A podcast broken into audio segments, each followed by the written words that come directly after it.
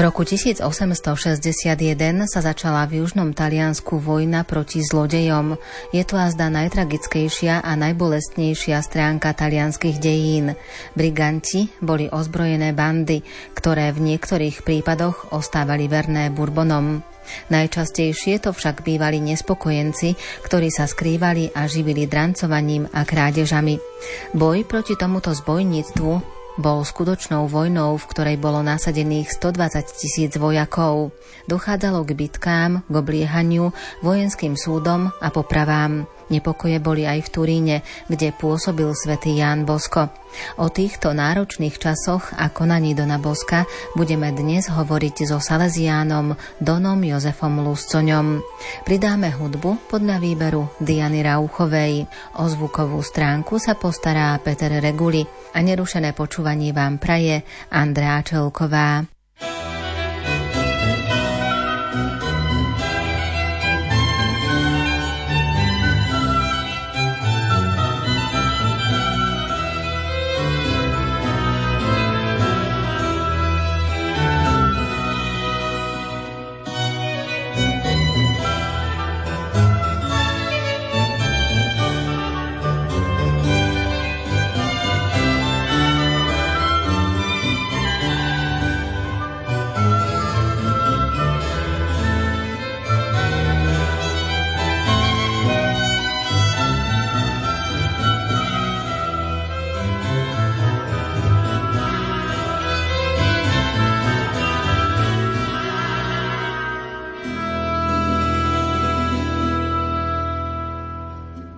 V roku 1862 znova vypukli ostré zrážky medzi talianským štátom a Svetou stolicou, preto komu patrí Rím. 15.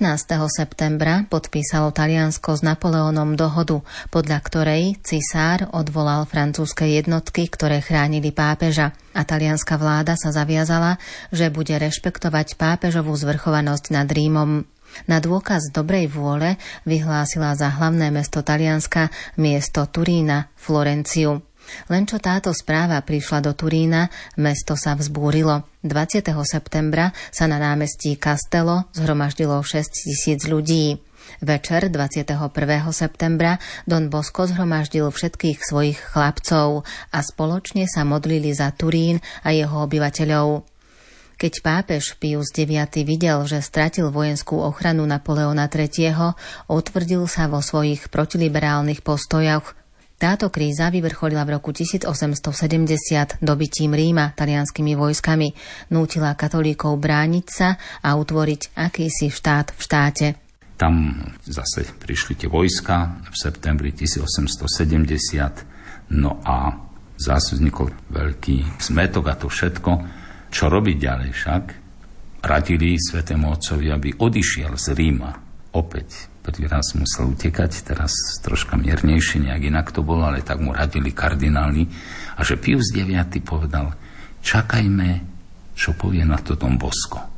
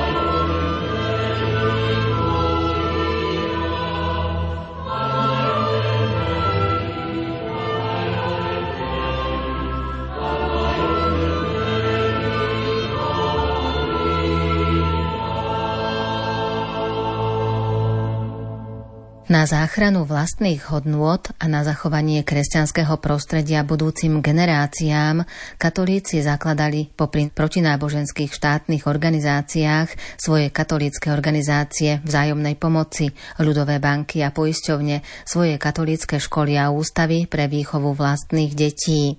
Don Bosco plne prežíval tieto dejiny. Svoje sily zameriaval na otváranie katolíckých škôl a kolégií. 24. januára 1870 prišiel Don Bosco do Ríma a 8. februára mal dva dlhé súkromné rozhovory s pápežom. Na ďalšej audiencii Don Bosco odovzdal pápežovi niekoľko stránok predpovedí budúcnosti. V prvých riadkoch čítame – predvečer Sviatku zjavenia pána roku 1870 som prestal vnímať predmety, čo ma obklopovali a moju pozornosť upútali nadprirodzené skutočnosti. Trvalo to iba chvíľu, ale videl som mnoho. Výklad, na ktorom je vlastnoručný Don Boskov podpis, má obrazný, prorocký štýl. Miešajú sa tu výpady, predpovede, výzvy, často tajomné a nejasné. Časť, ktorá najväčšmi zaujala pápeža a ktorá je dosť zrozumiteľná i nám, citujeme. Teraz sa ozval hlas z neba a oslovil pastiera pastierov. Si na veľkom zasadaní so svojimi asesormi, ale nepriateľ dobra si nedožičí chvíľu pokoja. Hľadá a používa všetky úskoky proti tebe. Bude zasievať nesvornosť medzi tvojich asesorov a medzi tvojimi synmi si vzbudí nepriateľov. Mocnosti sveta budú chrliť oheň a budú sa usilovať umlčať slová strážcov môjho zákona, ale sa im to nepodarí. Budú páchať zlo, ale najviac ublížia sebe samým. Ty sa ponáhľaj. Ťažkosti, ktoré sa nevyriešia, odlož. Ak sa dostaneš do úzkých, nezastav sa. Pokračuj, kým nebude hlava oblude blúdu odseknutá. Tento úder otrasie zemou i peklom a svetu sa vráti istota a všetci dobrí zajasajú. Zhromaždí teda okolo seba aj samých dvoch asesorov a kdekoľvek budeš, pokračuj a dokonči dielo, čo ti bolo zverené. Dni sa míňajú rýchle a tvoje kroky sa blížia k určenému veku. Veľká kráľovná ti bude stále pomáhať ako v minulosti, aj v budúcnosti bude vždycky magnum et singulare in ecclesia presidium veľkou a mocnou pomocnicou církvy. Asi o 20 riadkov nižšie Don Bosco hovorí o budúcnosti pápeža. I napriek tomu, že je už starý, zoslabnutý, bezbranný a o všetko obraný, jeho slovo, ktoré povie ako väzeň, otrasie svetom. Talianské vojská obsadili pápežský štát 20. septembra 1870.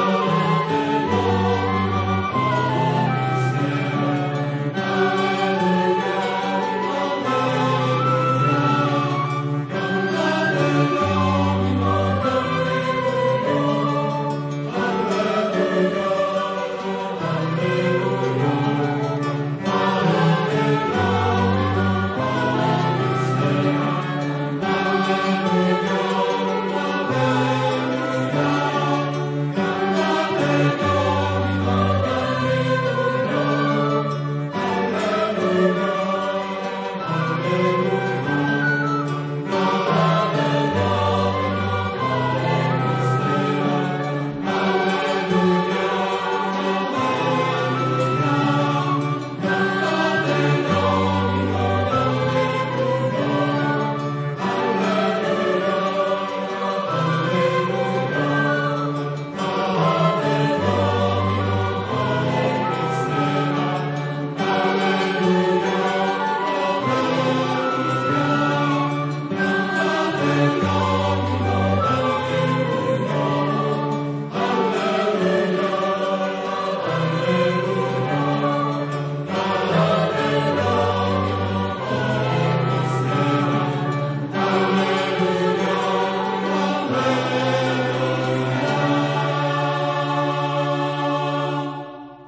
Mnohí v tejto ťažkej situácii radili Piovi IX, aby opustil mesto. V prístave bola pripravená anglická loď, aby ho previezla na Maltu. Niektorí mu odporúčali Španielsko alebo Ameriku. Pápež, ktorý považoval za omyl, že sa v roku 1848 uchýlil do Gety, sa rozhodol, že ostane v Ríme. Jednako sa však radil s ľuďmi, ktorým dôveroval. Obrátil sa aj na Dona Boska, ktorého mienku si vždy vysoko vážil. A Don Bosko mu poradil, že nech zostane. A tak zostal Pius IX. Na to sa hovorí, potom sa to nieslo cez tú históriu celú až do čias Mussoliniho, kedy bola vatikánska otázka vyriešená, rímska otázka. A on sa cítil svätý Otec ako bezeň, podstate, lebo zostal v Vatikáne, dokonca v paláci na Quiriniale, je teraz prezidentský palác, tak že to nechal všetko otvorené, tak tie vojska boli šoknuté, že nikto to nebráni, ale Svetý Otec tak vznešený odišiel. Obsadenie Ríma a koniec pápežského štátu malo takú silnú odozvu, že si to nevieme ani predstaviť. Skončila sa epocha, ktorá trvala 1500 rokov.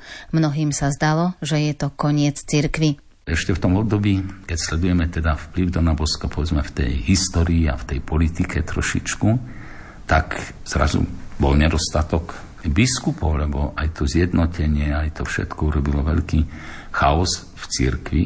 A Pius IX požiadal, aby mu Don Bosko dal zoznam adeptov, ktorých by on potom mohol schváliť. Úplne mu dôveroval. No a Don Bosko začal putovať po Taliansku, komunikovať so štátom, komunikovať s tými ľuďmi, adeptami, kňazmi, ktorí by boli vhodní. Za biskupov poznal mnohých kňazov. No a tak potom predložil ten zoznam, istotne aj iný, ale je zaujímavé, že bolo schválený 107 biskupov za pol roka, pričom väčšinu predložil Dombosko a dokonca predložil aj meno toho Castaldio, že by mohol byť arcibiskup. No ale potom sa troška aj stretli, tak historicky mali také spory, pretože Dombosko chcel vychovávať a do seminára k sebe bral. A tomu sa zdalo, že mu berie bohoslovcov a ešte aj iné veci tam boli, takže to bol taký veľmi nepríjemný spor, ktorý sa ťahal dlhý čas. No vyšiel aj Dombosko vyťazne, lebo dokonca kto si ho obvinil, lebo nejaký pamflet bol napísaný na tohto arcibiskupa a tu vyzeralo, že to Dombosko, ale on to ozaj neurobil. Až po smrti toho Gastaldio sa ten človek, ktorý napísal nejaký hanopis na toho arcibiskupa, priznal, že to on urobil. A Dombosko bol očistený, no len mal aj zakázané spovedať v jednom čase a to bolo také veľmi bolestivé. Po Dombosko bol verný kňaz, svetý kňaz, no a tak sa to nejak ťahalo.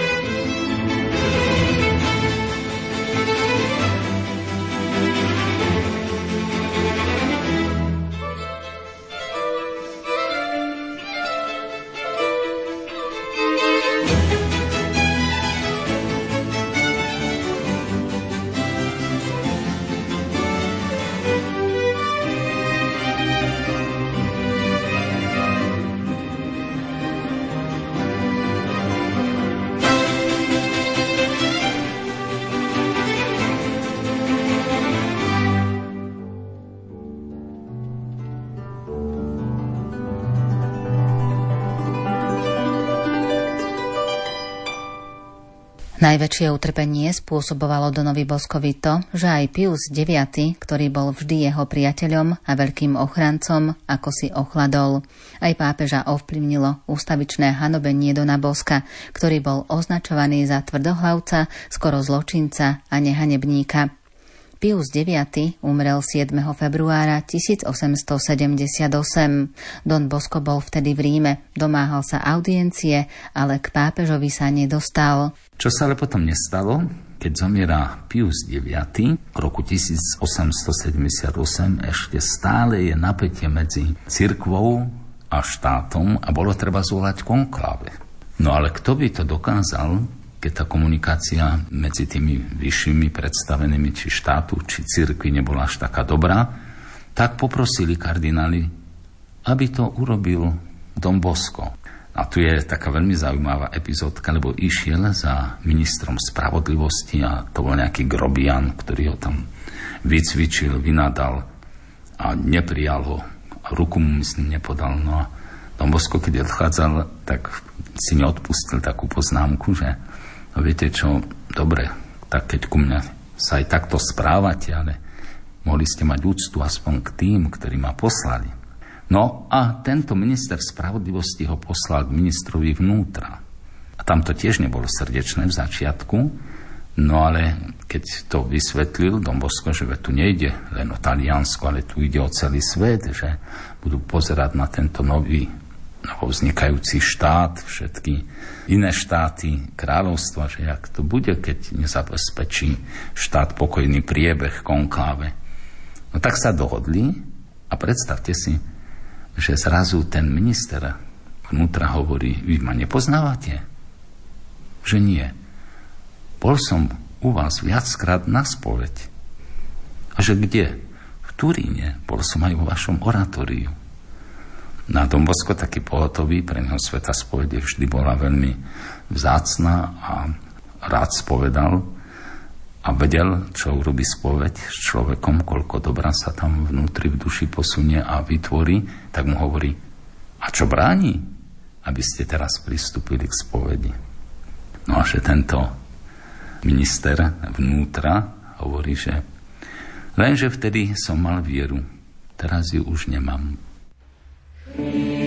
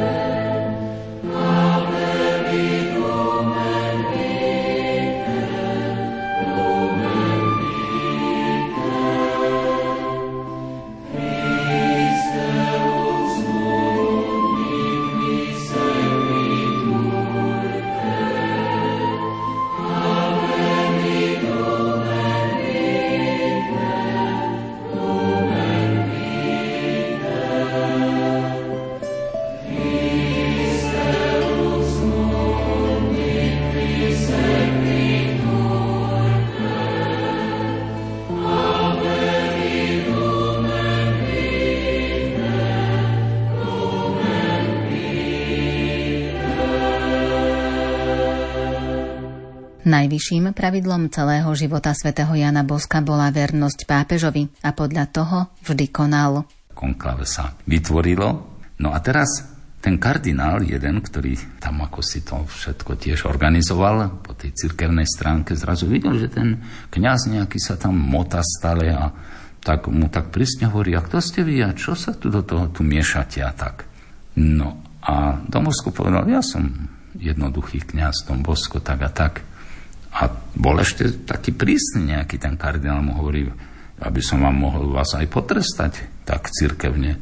A on hovorí, no počkajte, duchovný oče, monsignore, počkajte, až keď budete zvolení za pápeža. Teraz to ešte nemáte tú pravomoc. A čo si to doplujete, ako to vy rozmýšľate? Tak mu povedal ten kardinál. No a skutočne, ale to sa stalo, že na tom konklave tento kardinál sa stal tým, že bol zvolený za pápeža ako Leo 13.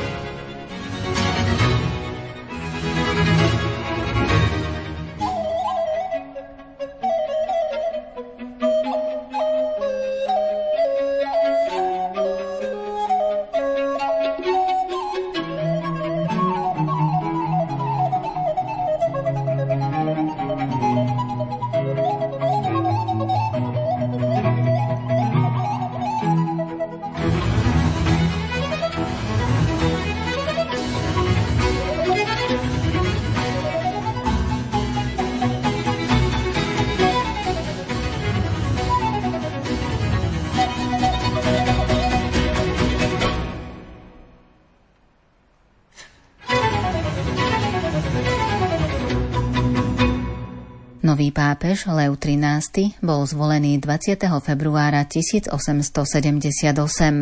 Don Bosco bol u ňoho na prvej audiencii 16. marca. Aký vzťah mali, to nám Salesián Don Jozef Luscoň priblíži v ďalšom vydaní relácie Kláštory a rehoľdný život. V tom dnešnom zaznela hudba podľa výberu Diany Rauchovej. Citácie interpretoval Ondrej Rosík. O zvukovú stránku sa postaral Peter Reguli a slovom vás sprevádzala Andrea Čelková.